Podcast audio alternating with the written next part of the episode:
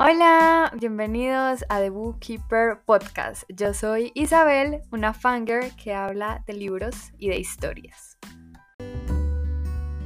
Hoy les traigo el primer wrap-up del año, ya se acabó enero, lo cual es increíble, se fue volando, pero al mismo tiempo fue larguito, como que hice bastantes cosas, entonces se sintió eterno, pero una vez se acabó fue como ya, eso fue todo. Y aquí les vengo a hablar de las lecturas que leí en enero. Y voy a empezar por una que me pasó algo muy curioso. Y es que no me acordaba de haberla leído hasta que me senté a hacer el guion de este episodio. La había borrado completamente de mi cabeza y es La Isla Misteriosa de Julio Verne. Este le di 3 de 5 estrellas. Y pues este es un clásico, entonces lo escuché en audiolibro.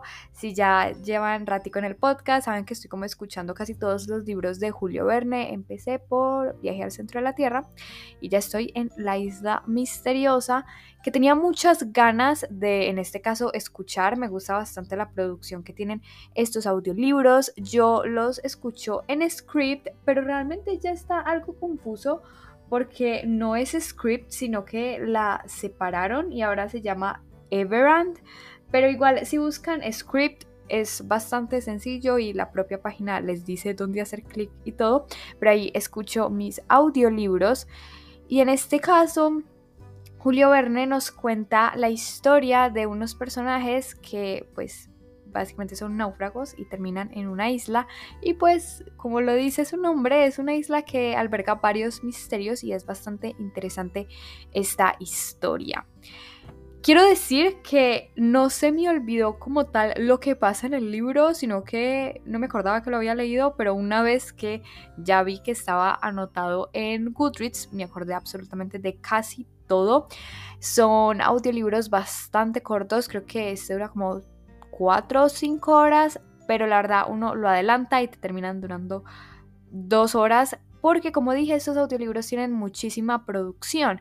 Entonces, cuando hacen algún movimiento, los personajes abren una puerta o hay un río cerca, por ejemplo, suena la puerta, suena la cascada o el río. Entonces, tiene muchos sonidos ambientales, lo cual pues claramente ayuda muchísimo a imaginarte con mayor detalle el libro, las actuaciones de las voces son maravillosas y todo esto, pero también te permite ponerlo a una velocidad eh, mucho más rápida y pues yo les recomiendo que hagan esto. Yo no sé si lo tenían por 2, pero mínimo en 1.8, en 1.7 sí lo tenía. Y aquí les digo que es una historia muy buena, a mí me gustó bastante, pero siento que Julio Verne no ahonda en personajes. Entonces, si a ustedes les gustan las historias de personajes, no les recomiendo este libro y creo que por ahora ninguno de Julio Verne porque creo que es eh, estilo del escritor no profundizar mucho en los personajes, cada uno sí tiene características que hace eh, que lo puedas diferenciar de los demás. Incluso se repiten bastante estas eh, características a lo largo de la historia para que puedas entender quién es quién y no perderte tanto. Eso lo agradezco bastante que sí se diferencian los personajes. No son una copia el uno del otro, pero no, no tienen mayor profundidad. Este sí tiene más historia. Eh, de fondo que Viaje al centro de la Tierra. Aquí tenemos un poquito más de contexto de dónde vienen los personajes y cositas que les pasaron en el pasado, valga la redundancia. Pero igual se queda muy plano en cuestión de personajes. Aquí se centra mucho más en la historia, en la propia isla, en cómo se desarrolla más que nada el tiempo que los personajes. Y a mí esto no me chocó me gustó bastante la historia, estaba bastante entretenida y lo que les digo, los misterios son los que te quedan ahí pendientes para que pues tú trates de resolverlos, pero realmente es bastante difícil. Yo no me veía venir las cosas que pasaron, entonces em, eso me gustó bastante, que me tenía al borde de la silla. Y aquí pues voy a decir como un mini spoiler, pero no voy a ser muy específica. Y es que me sorprendió mucho que hay una conexión con 20.000 lenguas de viaje submarino. No voy a decir qué conexión hay, pero pasan en el mismo universo y si es una conexión grande que puedes eh, ver y sabes que es importante, pero no tienes que haber leído el libro de 20.000 lenguas de viaje submarino. Yo empecé a leer este libro hace muchísimo tiempo y llegué como a la página 150, me atrevo a decir que tal vez 200 páginas leí de este libro en la edición que yo tenía, pero no alcancé a terminarlo, no me gustó y creo que ya había pasado la mitad cuando estaba leyendo, creo. No estoy muy segura porque lo leí hace mucho tiempo. Tengo el recuerdo muy fresco de las cosas que suceden, no sé por qué. Y no me está gustando porque me está pareciendo muy aburrido. Lo quiero escuchar a ver si esto cambia. Entonces yo sabía más o menos de qué me estaban hablando, tenía el contexto de la situación, pero les puedo decir con total certeza que no tienen que haber leído 20.000 lenguas de viaje submarino para comprender lo que les digo, la conexión que hay aquí. Para nada, pueden lanzarse de una vez a leerse La Isla Misteriosa, yo se los recomiendo. Obviamente el impacto no es el mismo porque si a ti te gustó muchísimo 20.000 lenguas de submarino, probablemente vas a disfrutar muchísimo la conexión que hay en La Isla Misteriosa, pero si no lo leen, de verdad que no pasa nada, se pueden lanzar este libro y van a entender absolutamente todo y lo van a disfrutar igual y van a lograr captar como la importancia que tiene esta conexión entre ambos libros, como que no, no pasa desapercibida y sientes lo importante que es, pero no estás perdido ni perdida pues como en lo que está sucediendo. Entonces eso me gustó mucho, el buen manejo que tiene eh, como esta relación de que todo el mundo puede leer este libro sin haber leído el de viaje submarino. Ahora vamos con el segundo libro, que es Por Unfortunate Souls de Serena Valentino. Este le di 4 de 5 estrellas. Y bueno, resulta que este libro es el tercero, y yo lo leí como un primero, de la colección de villanos de Disney. Este es el de Úrsula. Yo pensé que este era el primer libro que yo había leído en enero, pero como les comenté, no no. Pero bueno, supongamos que este fue el primero. Arrancamos muy bien el año porque pues fue un muy buen libro. Aquí nos cuentan la historia de Úrsula desde el punto de vista de la villana y si, está en la misma línea temporal que los sucesos que ocurren en la sirenita. Es decir, si vemos cosas que pasan en la sirenita, es decir, ella sí, sí alcanza a convertir en humana y pasa los tres días en tierra, sí, pero no estamos viendo las cosas desde el punto de vista de Úrsula. Aquí tengo muchas cosas para decir, obviamente todas sin spoiler. Y es que yo leí este libro pensando que era independiente de los demás y todavía no he leído los demás. Este es el tercero. El primero es el de Blancanieves. Em, el segundo es el de La Bella y la Bestia y pues este es el tercero. Y ya después no sé si siguen en orden, porque yo leí el de Cruella de Vil, de la misma autora. Creo que todos son escritos por Serena Valentino y no me gustó. El de Cruella de Vil es horrible, sáltenselo, es simplemente una niña malcriada. No, no vale la pena ni cinco y es bastante aburrido, aparte eh, de que lo leí en inglés, entonces pues me costaba un poquito más.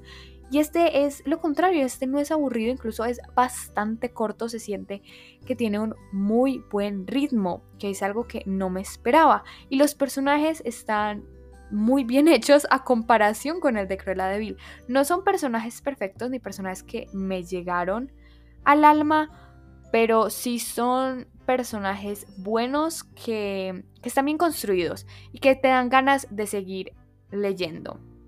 En este caso, Úrsula, pues digamos que es como la protagonista y pues claramente tenemos la historia de la sirenita, pero también tenemos otra historia que está pasando como al mismo tiempo y esa otra historia me gustó porque podemos ver claramente a profundidad un poquito más de estos personajes. Me gustó mucho la historia de Úrsula, siento que es como que bastante coherente, es que no quiero decir Em, cosas muy específicas porque no les quiero hacer spoiler porque como dije este libro es bastante corto. Lo que más me gustó de este libro y siento que lo hizo fenomenal es que aunque estamos en la misma época temporal de la sirenita cuando todo esto está pasando, no lo vemos desde el lado de la sirenita, no repetimos lo que ya vimos en la película, sino que vemos lo que Úrsula estaba haciendo mientras la sirenita estaba en tierra, mientras Ariel estaba con Eric. Y eso me, me gustó bastante porque nos permitió explorar otras cosas y sentí que no era repetitivo es algo muy importante aquí, no es repetitivo. Me gusta cómo juegan con la magia, con esto de las brujas, eh, me gustan los giros de trama que hay. Siento que en general está muy bien construido, no es el mejor libro que he leído de Disney, para nada, pero sí lo disfruté un montón y sí tenía muchas ganas de saber qué pasaba en la siguiente página, no lo quería soltar. Creo que llegué a la mitad del libro como en el mismo día que no empecé a leer o el siguiente día, porque los capítulos son muy corticos, que es maravilloso, pero también la manera en que está escrito hace que quieras seguir leyendo y que no quieras parar. Y la historia se siente muy bien construida en el sentido de ritmo. Siento que esta parte de no querer parar de leer está muy bien hecha por parte de Serena, porque no lo sientes como que está forzado, sino que genuinamente son las cosas que están pasando en la historia. Ahora vamos con el tercer libro que leí, que la verdad me hace muy feliz, y es Diario de una acuariana de Deniris Daza. También le di 4 de 5 estrellas. Y este libro me sorprendió bastante, son 12 relatos de amor, pero no solo son relatos de amor de pareja, sino de amor entre la familia, entre amigos, en fin, es algo muy bonito. Están divididos también por los signos del zodiaco, pero no tienen que saber nada de estos signos si son como yo y no entienden mucho de esto. Eh, no necesitan saber nada del libro, realmente está muy bien construido. Y el próximo episodio es con la autora, con Deniris y me van a escuchar repetir lo mismo una y otra vez y es que me encantó el libro y conecté mucho con el libro y lo amé y me fascinó y conversar con Deniris de verdad que fue algo maravilloso, increíble, disfruté un montón la charla, entonces espero que ustedes también puedan disfrutar bastante ese episodio que a mí realmente me encantó grabar, creo que es de los mejores episodios que, que he grabado, igual es mi segundo episodio con con una autora, lo cual es maravilloso y pues Teniris es increíble. Pero aquí voy a hablar em, como tal del libro, voy a empezar con unas cositas que pues no me gustaron, eh, sin hacer mucho spoiler. Y la más grande es que em, había un personaje eh, bueno, es que es muy raro decirle personaje cuando estas personas claramente existen, porque estos relatos son como autobiográficos de la propia autora, de la propia Teniris. Y pues hay un personaje, digámosle así, no quiero decir quién es, que durante todo el libro nos prometen algo maravilloso. Teniris nos cuenta todo el amor que le tiene a este personaje, la admiración. Y cuando llega la hora de que ese personaje hable, de que eh, nos muestren su historia, eh, se queda corta, se queda ahí. Y yo sé que es difícil expresar el amor tan grande que uno le tiene a una persona, pero Deniris ya lo había logrado y lo había hecho muy bien con otros personajes. Entonces yo estaba súper emocionada de leer ahora a este personaje que, mejor dicho, me habían dicho que era maravilloso y todo el amor y, y, también sus fallas durante todos los otros 11 relatos y cuando llegamos a ese, pues se quedó corto, o sea, me dieron una anécdota y ya. Y yo quería saber más. Entonces fue bastante como decepcionante en general. Pero entiendo la sensación de que no existen palabras que puedan abarcar a, ese personaje o a esa persona y esas, esos recuerdos, ese amor. Lo entiendo. Pero no deja de ser decepcionante. Si ese relato lo hubieran puesto al principio, probablemente este libro tendría 4.5 o 4.75 estrellas, eh, porque genuinamente sí me gustó bastante este libro. Tiene algunos errores de maquetación, no sé si de ortografía, no recuerdo, pero sí vi algunos errorcitos de que se repetía alguna que otra palabra. Son muy em, ocasionales, realmente no, no están ahí siempre y pues yo el ojo de águila los ve muy fácil, pero no entorpecieron la lectura, entonces igual no está tan grave, no es tan horrible, pero pues sí le bajo un poquito de puntos al libro. Pero ahora hablemos de lo maravilloso que es este libro y es que es una cosa bellísima porque se siente como si una amiga te estuviera contando las anécdotas los recuerdos, el chismecito. Y eso fue lo que le dio alma a este libro. Porque los demás hechos, las demás cosas, los relatos están muy bien planteados, están muy bien estructurados, los personajes tienen fondo, tienen un buen desarrollo, está el punto de querer saber más, los diálogos, en general todo está muy bien construido, incluso las enseñanzas que algunas veces Deniris deja ahí, como esas reflexiones, uno logra conectar con, con cada palabra, pero lo que en serio me encantó de este libro, lo que es el alma de Diario de una Acuariana, es la manera en que está escrito, porque no es algo excepcional, no es algo que yo les diga, wow, es simplemente em, sublime y épico, no, no, no. Desde la sencillez de la prosa, porque no, no utiliza palabras rebuscadas, por ejemplo, logra conectar contigo a un nivel de que sientes que te están contando algo sumamente personal, porque claramente es, es, algo que pasó, es una autobiografía, obviamente tiene cositas de ficción, como lo comenta la autora en el próximo episodio, pero tú sientes eh, la veracidad ahí, la verosimilitud que está presente y lo sientes como si fuera de una amiga. Incluso te dan ganas de aconsejarla, porque yo le hablaba el libro, a mí me provocaba decirle a Denires, no, no hagas eso, o aplaudirle y decirle, sí, sí, por ahí es también lloré con ella, reí. Mejor dicho, fue todo un viaje porque lo sentí muy cercano y fue algo que no me esperaba en absoluto y me encantó. Entonces, déjense sorprender por este libro, además de que está súper bien ambientado y siento que eso ayuda muchísimo a que se sienta incluso más cercano. Está ambientado en Venezuela, Deniris es venezolana y las escenas que pinta, el paisaje, las tradiciones, te sumerge en esta cultura de una manera muy natural que logras disfrutar, mejor dicho, cada palabra que está escrita aquí. Se nota el amor, la pasión con la que está escrita, eso se transmite y lo sientes como si fuera una amiga que está a tu lado.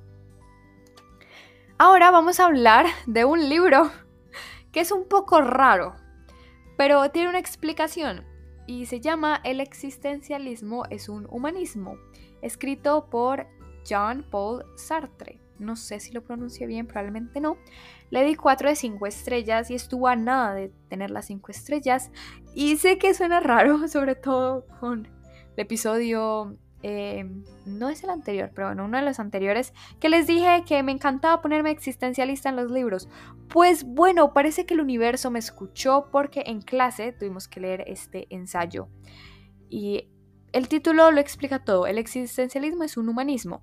Yo lo leí completo, absolutamente todo, desde el prólogo hasta la última página, lo leí completico y me encantó el ensayo, me gustó muchísimo, siento que es bastante fácil de leer, aparte que es bastante corto, tiene un buen argumento en el sentido de que tiene una buena línea. Tú logras seguir todas las ideas que te va dando el autor con ejemplos. Realmente es bastante aterrizado, se puede entender muy fácilmente, ya si tú concuerdas o no con em, las cosas que plantea el autor, pues es diferente.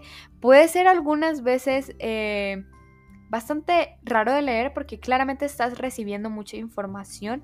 Entonces yo recomiendo que paren, procesen todo lo que leyeron y sigan, pero es un ensayo que pues sí podría recomendar. No es pesimista, siento que eso es muy importante. Muchas personas relacionan el existencialismo con ser pesimistas y no, este libro no es pesimista. Entonces, lo pueden leer si no les gusta esto del pesimismo, este libro es para ustedes.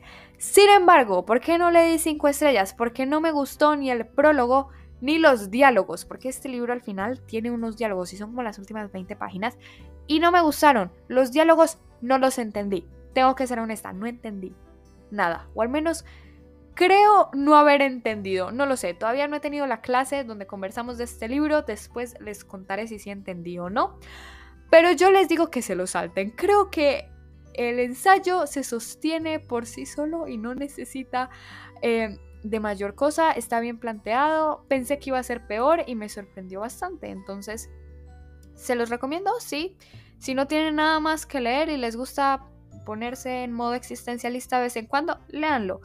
Pero yo les recomiendo que se salten el prólogo y los diálogos. Que se lean directamente el ensayo. Y ya después si les da curiosidad leerse eh, las demás partes de este libro, léanlo sin problema, pero también no se sientan obligados a terminarlo, lo pueden abandonar en cualquier momento. Y bueno, eso fue todo por el episodio de hoy. Espero que les haya gustado mucho. Me encantaría que me contaran por Instagram, arroba The Bookkeeper Podcast, cuáles fueron los libros que leyeron en enero. Si también se les olvidó un libro, como a mí, todo lo que me quieran contar, para allá voy a estar súper pendiente. Además de que estoy bastante activa en TikTok más que nada por el lado de la escritura, por si les interesa, para que también vayan a seguirme.